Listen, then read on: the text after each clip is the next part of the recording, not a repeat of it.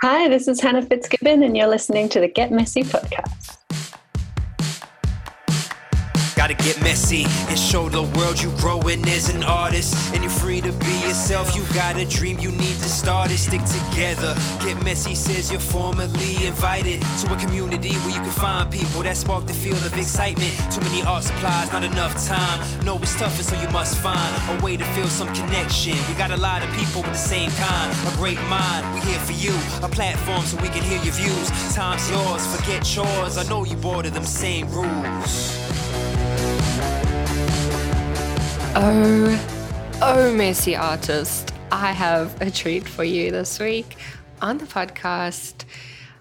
Today I spoke with Hannah Fitzgibbon, and let me tell you, I feel like my whole world has been changed. My creativity has been rocked. Everything, everything. You're going to love Hannah as much as I love her because she is amazing and articulate and wise. And the stuff that we spoke about today has revolutionized everything I know about creativity. I have been, I mean, all I've been doing for the past six years is creating, listening to people talk about creating, listening to people's views on creating, helping others create, helping myself create more. And this is the first time that there has been someone to speak about creativity in this way. In our episode, we talk about finding joy and flow in your creativity, as you can tell by the title, but there's just so much more to it. There are so many depths to this conversation, and we speak about a lot and we cover a lot and a lot of new ideas or different ways of thinking but I hope that you spend time meditating on each point. So play us, listen to us while you're creating, but then also write down Hannah's words and and spend some time reflecting on the way she sees things, the way she can help you see things with your creativity, with the way you come to your art journal or your canvas or your guitar. I don't know what type of creating you do, but I know that Hannah's going to be great for it.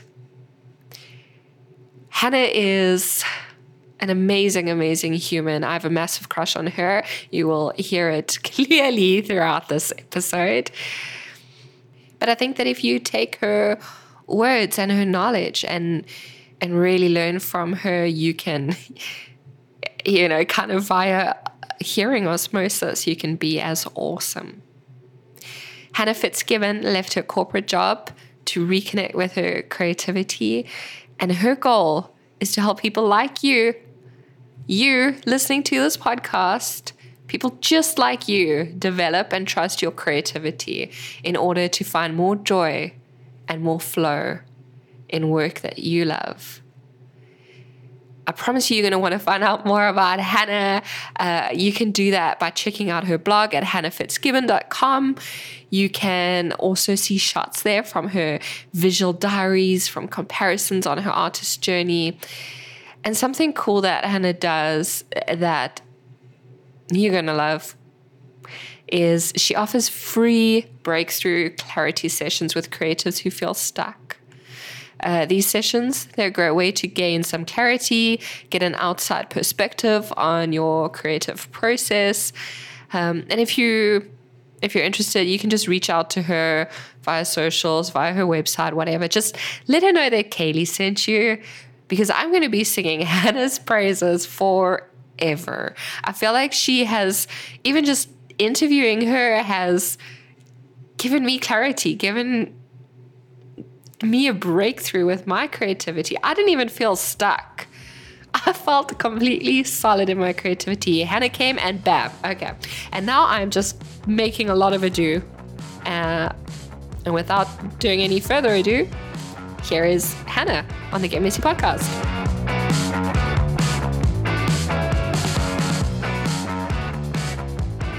Hannah, welcome to the Get Messy podcast. Hi, Kaylee. I'm so excited to be here. I'm a huge creative nerd and I love talking creativity with anyone else who's on my wavelength. oh man, let's nerd out together. It's going to be great. Yay. So excited. Yeah. Could you tell us a bit about who you are and how you kind of got to where you are? Sure.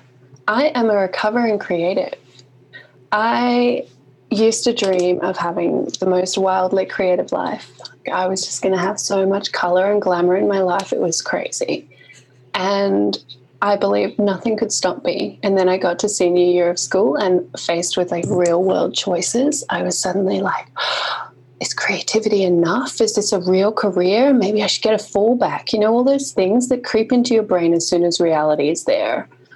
And I made this compromise. And if I can study graphic design, then I have my creativity, but I also have you know some it's really practical. It's communication. It's used on products. This is a way to get paid for my creativity. It's not as risky as being an artist.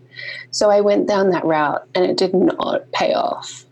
I graduated like just after the um the econ like the the economic Recession. crisis, yeah. the global financial crisis, and no one told me that that impacts the amount of creative careers around. I just sort of thought there was something wrong with me. So I went to retail and finance and was like, well, that was a risk that didn't pay off. I guess I'm not that person. And I totally denied my creativity for years. And then had all this kind of struggle as a result because I had no outlet. Like like I had no language anymore. And so after I had my baby, I started thinking, you know, what's next? I'm not going to stay in this finance job for ever and a day. I want to do something. And I kept coming back to creativity and also human development and how we grow and how we learn, because that was always the only good bit of sort of that corporate retail finance world was the training days when you got to learn stuff and use colored markers on big sheets of paper and have a play with people I hadn't met before. And I thought, there's something here.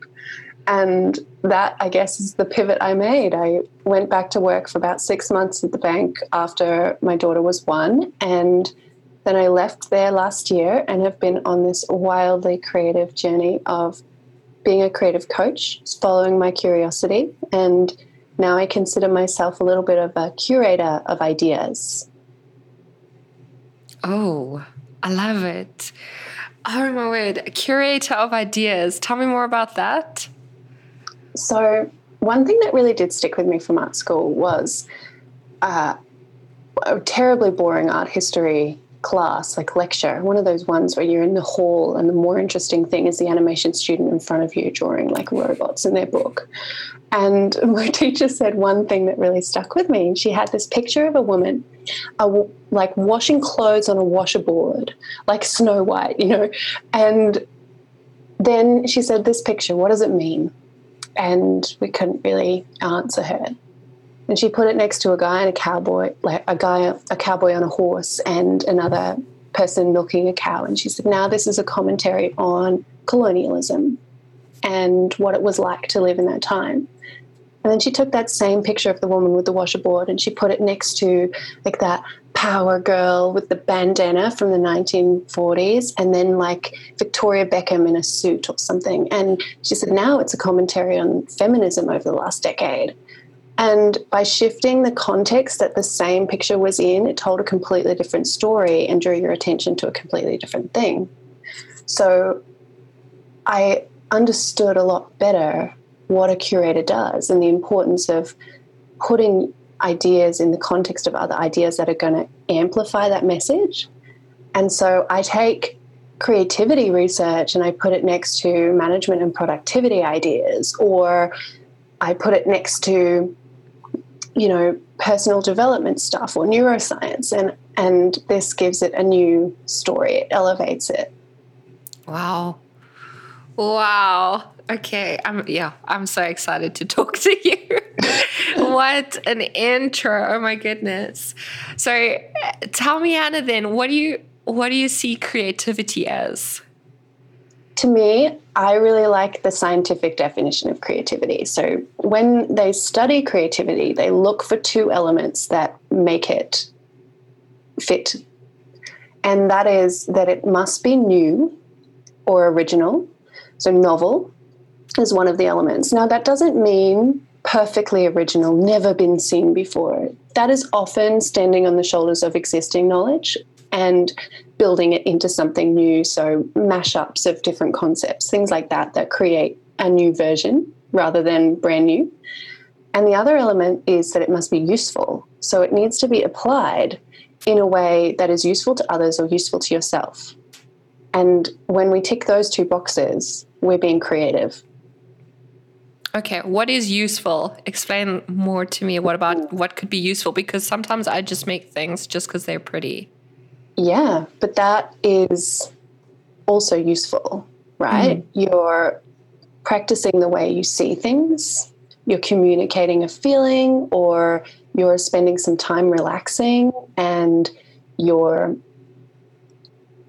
practicing your skill and moving towards something. So that wouldn't necessarily be creative in the strictest sense of the term, but it's moving towards what will become your full creative thing.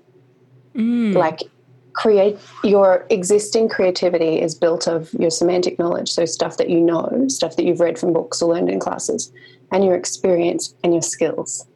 And so by doing creative play that is somewhat not necessarily useful for others, it's useful for you in growing your skills. Mm. You know, you always learn something from a creative play. I bet there's never a time that you haven't gone, this is really pretty. And now I know how those elements combine when I use them that way. Yeah. That makes it useful. Yeah. So do you think that there is like an end goal then? If you're building your skills, what are you building it for? It's not like you only have one creative peak and then it's done. Usually, if it's an internal use, it's to explore emotion or to process this idea that I had or to maintain my habit. You're showing up for a reason, right? That is the use that it serves. Mm-hmm. When it's for others, it needs to be useful and applicable for them. So, for example, a two year old scribbling with pens isn't necessarily useful for anyone other than the parents who are like, look at you go. and so that technically isn't creative, it's exploratory. Oh. Whereas if I'm driving to work and there's a roadblock on my usual route and I have to think of a new route to get to work, that's creativity. I'm applying a new new route. It doesn't mean that no one's ever driven that way before, but it's solving my problem, right? And if your problem is a blank page, then you have found a useful way to fill it. Yeah. I think that is my number one problem in life. yeah. yeah. I don't think yeah. they're mutually exclusive. Like outcome isn't always the thing. Like Ooh. creative play, you might never hang your pages of your journal on a gallery wall. Um, although a collection of that could be really interesting as well. But yeah, there's a there's a Get Messy artist, um, Ashley Rogers. She had a full gallery show with her journal pages. It was amazing. Yes, awesome. I've seen shows like that before where artists have just their sketchbook sketching, and it's nice to see the process that goes into bigger pieces too, like mm. their scribbles and their thought process. That's almost, I think the journey is often more fascinating than the than the result, you know yeah I've, i know like with my with my journals if i page through them i feel like by themselves each page isn't necessarily spectacular or anything but looking through them and going through them as a whole and seeing that like whole journey that i've been on and um, yeah. a physical manifestation of my hard work and a physical manifestation of the uncomfortable and showing up every day that is what yeah. i find like impressive yeah that's fascinating. It's so interesting. And just, I think one of the key elements of creativity in the search for something new is the transformation. Mm. And so when we start somewhere and we see progress to somewhere else, that transformation is so interesting to us. That's so novel and it tells a story of its own. Whereas one piece on its own, it doesn't often carry that that context or the, the transition that changes us. This is one of the ways I teach like how to have good ideas. There's this uh, graphic designer, and he came up with this list called the Rooks list. His name is Rooks.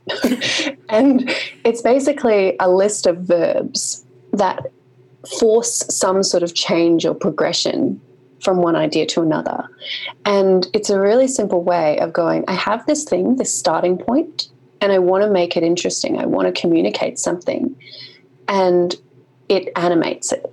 So if we take a watermelon and that's our starting point, and we use one of the verbs like combine, and we mm-hmm. combine it with other tropical fruit, maybe suddenly we have a cocktail. or if we combine it maybe with a cloud and we think, hmm, where's the similarities? Where's the differences? What if I use watermelon colors to paint a sunset? Or we start to have these random ideas in the transition, in the change.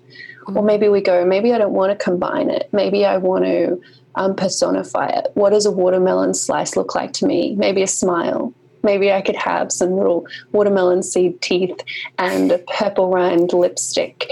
And like, who knows? But uh, I'm making this up as I go a little bit. But by applying some movement to an original concept, it can often uh, spark tons of other ideas that we didn't think of, or change our perspective to how we see that first st- static thing. And I think your journal kind of does that naturally by putting multiple things together. It creates some sort of movement, propulsion. Mm. Mm. Oh. I think that you're very good at putting into words what I feel inside, but you just like so articulate and so wise. oh, thanks. So we've spoken about what creativity is. Tell me, Hannah, what, what is creativity not? What is creativity not? Creativity is not automated sequences of yes and no's. Hmm. Creativity is not following instructions. Creativity is not necessarily repeatable over and over and over again in exactly the same way. And it's human. Creativity is so human. Mm.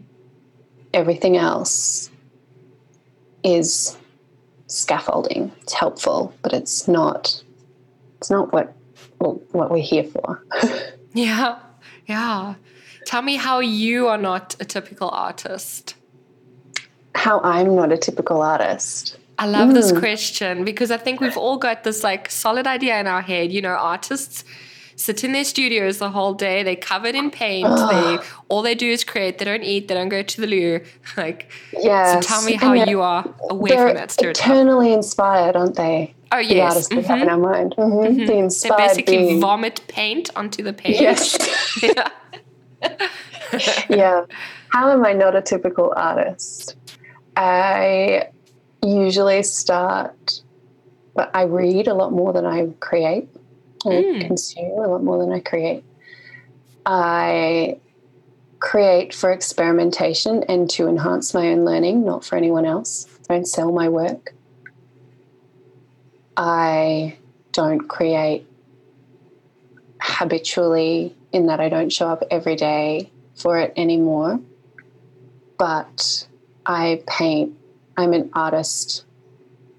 I would say I'm more curious than an artist. I'm not restricted to any one medium, I'm not restricted to any one form of communication. I'm informed by many. And that is what makes it interesting to me. Yeah. It's not for the label of being an artist.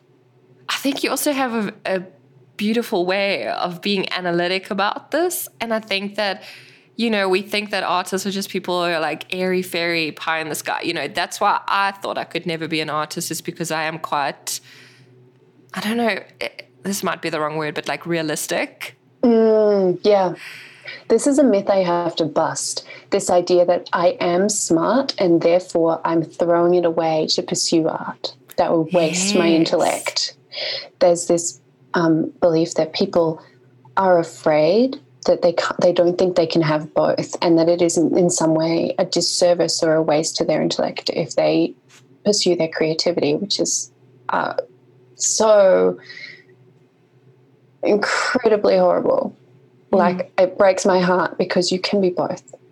Like yeah. my intellect informs my work, and my work is better because of my intellect. And I sort of needed this. It was one of the things that I struggled with most in design school was there was so much assumed knowledge, and and most of it was in the aesthetic, and I needed a language for that, and I hadn't learned a language, and so they would give me feedback because we were always marked on the aesthetic, but we weren't taught it. We were taught how to use the programs, how to use mm. Photoshop, how to use InDesign, how to um, write an essay about the Bauhaus movement. Like we weren't taught how to see art and how to see composition, at least in in my graphic design school. And so I ended up moving to America and going to school as an exchange student and I did a whole year of creative writing and I loved the language. I could suddenly understand that graphic design could also be described in pace and color and character and tone and things that you could look at in sentence structure that had a, a, language for these rules that I hadn't learned. And my design improved so much just by being able to see it through that lens. And I think from that learning is why I'm always trying to deconstruct artistic mm-hmm. concepts and come up with a way to explain them so that I can understand, so that I can be um, methodical a little bit about how I'm going, because I, I distrust my intuition quite a lot. I I know enough to know that my first idea is not always my best idea, even though it feels really good. Our first idea comes with a lot of confidence because our brain doesn't want to work harder. so it's like, trust me, this one's this one's good enough. Just go with it and, I'm like, I'm learning to slow that process down and go, well, maybe it is good enough. But why don't we just try and look at it a couple of different ways? We can always come back to this first idea. And oh my God, my ideas are so much better when I I love that. I think, yeah, because we're taught that, you know, artists are gifted with their art. They're talented. They're born with it. That's like, this is the artsy person and this is not. Yeah. So I love that idea that you can take who you are as a person and you can be an artist with that, not um, besides that. Yeah. Yeah, you take your you take your own superpowers and then you just like amplify them with art rather than hide totally. them. Totally. Yeah, yeah, exactly. And that's what makes your art interesting. That's what gives um, your ah. art a voice and a perspective. Yeah. Yeah, because um you know, we're the only person who's able to make art the way that we make art. Yeah. And so it's up to us to explore that avenue because no one else is going to do it. And you are literally the only human in the world who's got your background, who's got your preferences, who's got, I don't know, the te- techniques that you're drawn to and all of that. And if you can apply it to hard work and apply it to some like basic principles, then you can make absolute magic. Yeah. Yeah. Everyone is creative. Everyone. Yeah, tell me more about the those design principles that you were speaking about. If you are not the type of person to go to art school or you can't go to art school, how mm. would you explore them yourself? Yeah. Oh my goodness. I've been learning so much from just like $10 domestika courses online. Oh. They're amazing. And because they're like five minute increments. Like, so you might do a whole course on watercolor portraits. and that course will have a tons of little five or 10 minute sections.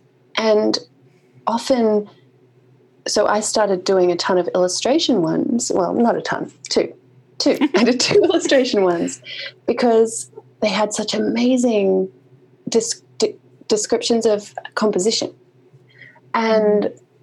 Like my most recent sketchbook. I have it here. I can grab some of that information for you. yeah, with me one moment, caller. my sketchbooks are filled with all sorts of random things because I use art as a way to learn. It's never, um, it's where I note take as well. Oh, I love that. So I've always wanted to do that, and I just I can send you some pictures of these, but as an example, this is some a composition page on visual weight. Oh. So it talks about how when we have figures in on our page, that we're telling a story based on which one we give the most um, weight to. So our attention is naturally drawn to them, and then we look at them in relation to everything else. And we can make we can give things more weight or more presence or more importance by making them bigger, or by positioning them in in different parts of the page or by singling them out. If there's a group, a crowd here, and one person here, it's like they're on a stage. Or we can use different texture to um, draw their attention to them, or contrast, or color, or shape. And a simple thing like that can add so much more purpose to your work. So if we go back to the watermelon example and we've decided that we want to compare watermelon, we want to tell the story that watermelon is the best tropical fruit.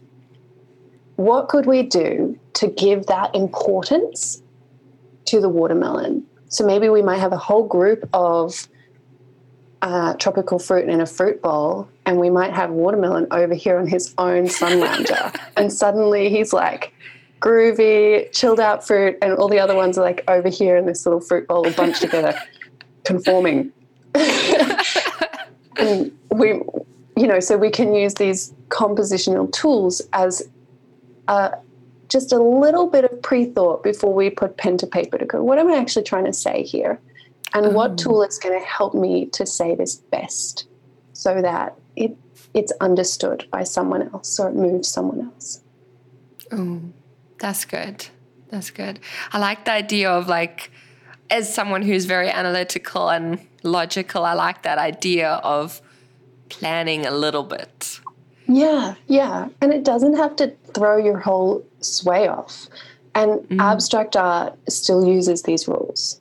Still has composition, you know, and there'll be negative space and busyness, or it's still trying to communicate something, even if that something is really conceptual. So it mm. doesn't even matter if you're just splattering paint on a page, you might pay attention to the colors you're choosing.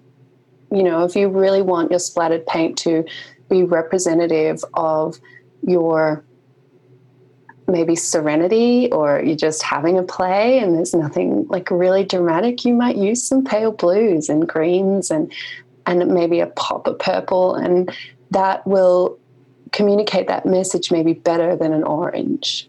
Mm. You know? So i think that with just one or two questions before you start it can give your work so much more direction and so much more purpose which makes it more interesting, mm. even if the technique is exactly the same when you apply it. Yeah. And it also, I mean, I always tout the like phrase you just have to make like a shit ton of art in order to figure out what you like. But Yeah. this idea is that you can just like, if you put in the work with learning and stuff, you could easily make beautiful things. Yeah, of course. A tiny little shift can really elevate your pi- piece. So mm. if you're trying to tell that story that watermelon's the best tropical fruit, you could do that in so many ways. But your instinct, if you're a very beginner and you've never really played with this concept before, is to draw a, a watermelon in the middle of your page. Hmm. That then that's normal, and you would do that again and again until you got bored of it, and then you'd start to experiment, and then it, by looking at where you started and where you got to, you'd, you'd see the learning.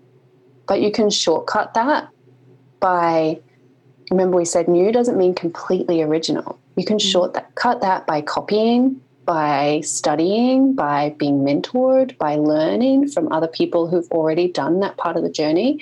Mm. And then that's where your voice gets to come through because you're not spending all this time learning the basics the long way. Yeah. You know, it's It's like a hack. Yeah. artist hack. I love it. Um, in our emails, we were talking about flow and joy. And I love that combination. So tell me more about why you love talking about it.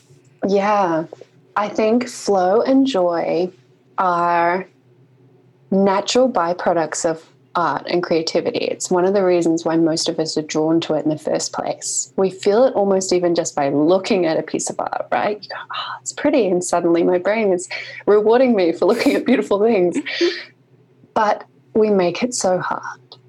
And when we start getting in our own head and judging, that we're not feeling flow, especially when we're learning something new or when we're showing up for our 50th day in a row for our habit and we just really actually don't have an idea today. And our child is, woke up three times last night and I'm exhausted. And why am I not feeling flow and joy? This is creative. It's supposed to be great, right? And we slip into this judgment. I'm not I'm not feeling joy because I'm not good. Mm. If I was good, real artists feel joy all the time. They, they're always in flow, you know. I just, I'm not good enough yet. But that is the very thing that's stopping the joy and the flow. So, flow, I guess the, the building blocks of flow is important to understand. Part of it is that you need to have a challenge, the right level of challenge. Too little and it's boring. Mm-hmm. Too much and you'll get frustrated and give up. So, assessing what level of challenge you're exploring and making sure that a there is some challenge there and that that it's not too hard it's a little bit of a stretch. And the other element is using implicit memory. So the easiest way to understand this is imagine you're talking to a kid who's fluent in another language. He's prattling off french to you and you're like man the kid just he's not even thinking he's just and and then you have been learning French for like a month and you're like, bonjour. What's that word again? The next one that I say? Oh, and you really think really hard about it. And then finally you can put together, like, my name is. and, but it's a lot more work, right? So the difference is you're using uh, external memory, like your scratch pad memory, which is the, the memory we hold information short term in. We're converting those memories into um, long term memories. Our brain is wondering, do I need to put the energy in to keep this? Are you using this again? I don't know. As opposed to that kid who has built it into his implicit memory, so he doesn't consciously think about it at all. It just comes out. Mm. And the only thing that takes something from long term memory and puts it in implicit memory is a lot of practice. Hmm. So you can start to see flow when you recognize what you already have in your implicit memory. So, for example, most of us, us artists, can hold a pencil. That's something we don't have to think about. Most of us. Um, most of us. uh, or we can hold a paintbrush, and that's a pretty easy transfer. Um, most of us can choose some colors pretty easily. So the more you can do without thinking, almost like improvisation, the more flow you'll access. And the more often you practice, the more things you'll have in your implicit memory to draw on. Mm. And when we are doing that, our brain rewards us so much because it doesn't have to work very hard. It's like, yes, you're drawing from the easy drawer. Do that more. so we get all these happy chemicals. and that's why we feel flow. Or we don't have to think about it. Our conscious brain is turned way down and, uh, and we're just kind of rolling with it. We're improvising what's coming out. It feels really good because it's really low energy uh, for our brain, not energy for our body necessarily. Mm. So joy comes into this because as a byproduct of using of dropping into flow, we feel joy. But the confusion for many artists I find is that they don't feel joy during the process. And then they think there's something wrong with them. Mm. Most of us, when we're in flow, we kind of have no memory of it or very little memory. But then we finish it and we go, where did all that time go? And then we feel stoked. Like yeah. often the joy with creativity comes when you've just finished. It doesn't come during. So if you're mm. not feeling joy while you're actually doing the work of the creating, you're normal. so is it kind of like exercise then? Physical yeah. exercise? Yeah, yeah. You know how we feel it afterward. But if you're in the middle of a workout and you're like, why do I hate this? I'm obviously not built for exercising, but you are. And then you finish it, and you're like, I feel great. I'm going to get a smoothie. yeah, totally. It's exactly like that. It's it's work to create. We have to think. We have to apply our skills. There's a lot going on. There's a lot of learning and a and a lot of brain power, even if on the surface it doesn't look like that. And so we get huge rewards after that because our brain's like, yeah, that was great. But it doesn't necessarily feel like that during the creative process. Yeah. So then, how do we how do we find it? How do we find flow? How do we find jo- uh, joy? Well, a big part of it is not judging the process, mm. not comparing yourself to others, not judging yourself as good enough or not good enough. Just showing up, creating the habit that's where your journaling stuff is so good mm-hmm. because there's no expectation. It's like play, learn to play, build your implicit skills. You are on your way to flow if you're not there already because mm-hmm. we're simplifying it. We're taking away these high stakes of, I bought a hundred dollar canvas and I don't even want to tell you how much my brushes and paint cost. And now I've got to paint this and I get one shot because I'm not buying another practice canvas. Like those stakes are too high to be able to drop into flow easily if you don't already have the skills and the practice to do that, right? Oh. So, yeah, lower the stakes. Do I your like journey. That. Mm-hmm. Experiment. Lower the stakes. Yeah. Then you're going to build your implicit memory, your skills, and you're not going to judge so much in the process. And there comes a time when we do have to judge our work. We have to evaluate mm. and say, what did I learn here? What do I want to keep? What do I want to try again? What do I not want to do again? Um, but that's a very specific piece, and it shouldn't happen during creative creating. It should happen maybe not even after every creation. It might be a reflection we do weekly or monthly or at the end of our sketchbook, or it might be something we do more often if we've got a deliberate thing we're moving towards. But it's very important at that point to be like, okay, I'm putting on my judge hat or my editing hat. I'm, I'm now I'm looking at this through objective eyes and I'm judging the work. I'm not judging myself.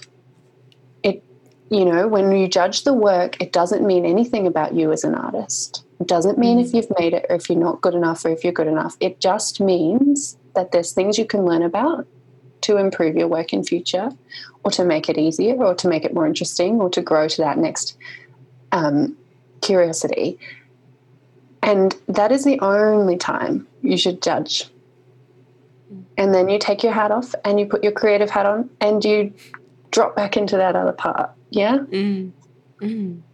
I like that idea of, of of reflecting back on our art and being objective about it and like you say judging the piece and judging the work and not judging yourself because yeah. I was going to ask you what practical ways you could do it but i think if you if you move your own language away from oh you terrible or oh, you can never be an yeah. artist that's not constructive but going hmm like maybe that watercolor could be a bit more like it could do with some more finesse let's practice that That is yeah. much more helpful in building and um, uplifting yes so for more practicality I would say the more objective you can be, the better the learning process. So almost look at it as if um, as if you're editing a friend's work or giving some feedback on a friend's work. You would never say, um, "Kaylee, you are so bad. You like you would never do that. You'd never talk to a friend like that. You'd say, Kaylee, you really tried hard today. Yeah. Um, but I can see there's this or this that maybe um, m- maybe aren't there yet. You know, and so if if you treat it as if you're talking to a friend's work or critiquing someone else's work, you'll be more gentle and more objective. Another thing is to take the emotion out of it by having some pre existing questions you ask. So you might say, What is my favorite pe- part of this piece? What is the piece I wish that I could have done differently? Um, what would I do more of or less of? How does how did I feel after finishing this piece? Are a few like objective questions that aren't about your worth or whether it succeeded or not. Just things that mm. inform your learning, not inform the outcome. And if they're pre written, you're less likely to react and, and judge just like, oh, what do I think of this? Like it's so broad, it doesn't direct the thought. And so your, your thinking could easily drop into judgment at that point. And then the third thing you can do is leave some space between creating and evaluating. So, as an example, Austin Kleon, who wrote the book Steal Like an Artist and Show Your Work, and another one that I can't remember the name of, um, he he's great. It's there's a sort of how tos of creative thinking and creativity, and he says when he writes things, he puts them in a drawer for at least a week to let them become strange, and then he edits them as a stranger, mm. and that is really a great way of distancing yourself from how you felt during the process of creating, or maybe with those joy lenses on, or maybe with the disappointment if it didn't kind of work out how you wanted. And then giving it some space and then looking at it with the purpose of learning from it rather than with the purpose of judging it. Oh, these are really, really good. These are really good. So, tell me more about the inner critic. Is she or he? What is what is what do they look like for you? What are they telling you and your like your own personal inner critic and how do you deal with them? Yeah. Oh, this is another sketchbook one. I love it. Um, I have my inner critic and my inner champion page and I was sketchnoting. So I wrote down, I wanted to practice it. When I do these exercises, they're often uh, a way to implement my creative thinking research. So I'm going to have to break this down a little bit. Uh, whenever I do lists, I try to do at least 10 things so that I practice my divergent thinking or um, what I, connect brain set is another way to call that. So there's a neuroscientist who has a lot of information about creative process called Dr. Shelley Carson. She teaches at Harvard and she's written a book called Your Creative Brain. It's amazing. And one of the brain sets, so she's she sort of breaks down the creative process into seven different ways that our brain lights up during different phases of what we're doing. One of those is the connect brain set, and it helps us to light up the association part of our brain and draw lots of different connections. So when I'm trying to name something like my inner critic, I push myself to come up with more ideas than the first one or two. And I use exercises like this as a good way to practice that so that when I'm doing a project, like my own project that I want to do, it's easier for me to come up with lots of different options. So the ones that I came up with, and with each one I drew like a little sketch note. We had the slug, the girl in the oh. box on the oh. shelf, the short sighted, fear ridden Hannah, Simon says Hannah, my shadow, the danger radar, my backseat driver, my ostrich head in the sand, my uh, the prefect, or the judge.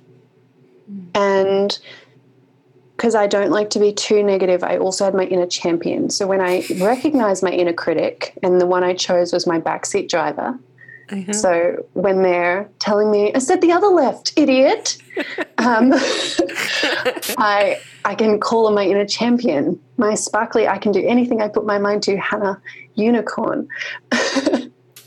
and she's like, it's okay, three lefts make a right. oh, I love her. Yeah. It's so cute. yeah. You see, I like that because I really like the idea of a slug. Oh, like yeah. you were saying, not don't go for your first one, and you're right. Like your backseat driver one is a much better analogy. yeah, but it, I mean, sometimes your first answer is the right answer, and it's not it, like it's not about having more judgment. Oh, that's just my first answer. It's clearly wrong. I like to frame it in a in a way of possibility. That is that that could be the right answer. Let's double check. Mm. Are you ever not optimistic? Yes. Okay, yeah. good. Optimism for me is very learned.